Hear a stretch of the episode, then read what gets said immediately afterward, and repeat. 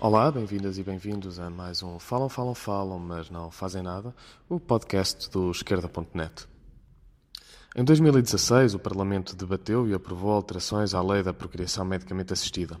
Depois de muitos meses de discussão, decidiu, e bem, alargar o acesso à procriação medicamente assistida a todas as mulheres, independentemente da sua orientação sexual e do seu estado civil decidiu ainda legalizar a gestação de substituição em Portugal para situações muito concretas e dramáticas, como situações de ausência do útero ou doença grave deste órgão que impeça ou inviabilize a gravidez de forma definitiva e permanente.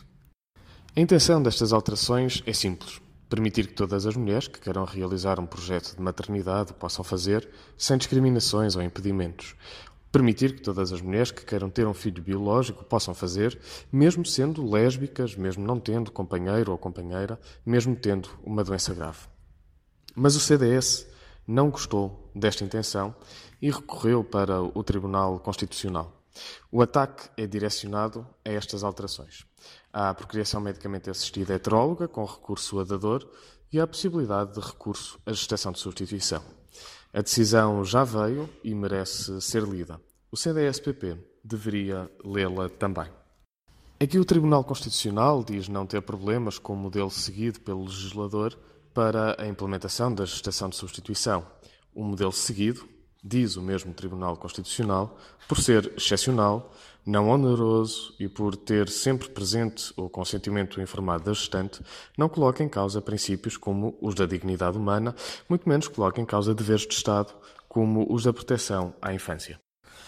A gestação de substituição é, por isso, constitucional, ainda que hajam normas que devem ser refeitas, como os prazos de arrependimento da gestante ou conceitos que devem ser mais determinados, nomeadamente quando se fala da proibição de imposição de restrições comportamentais e outras.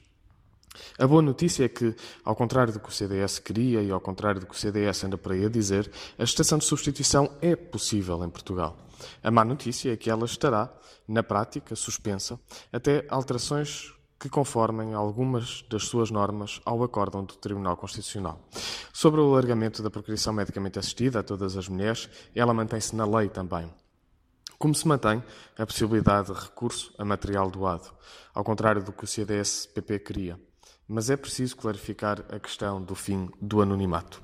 A discussão terá, por isso, que continuar e terá que haver novas propostas de alteração à lei. Mas uma coisa é certa.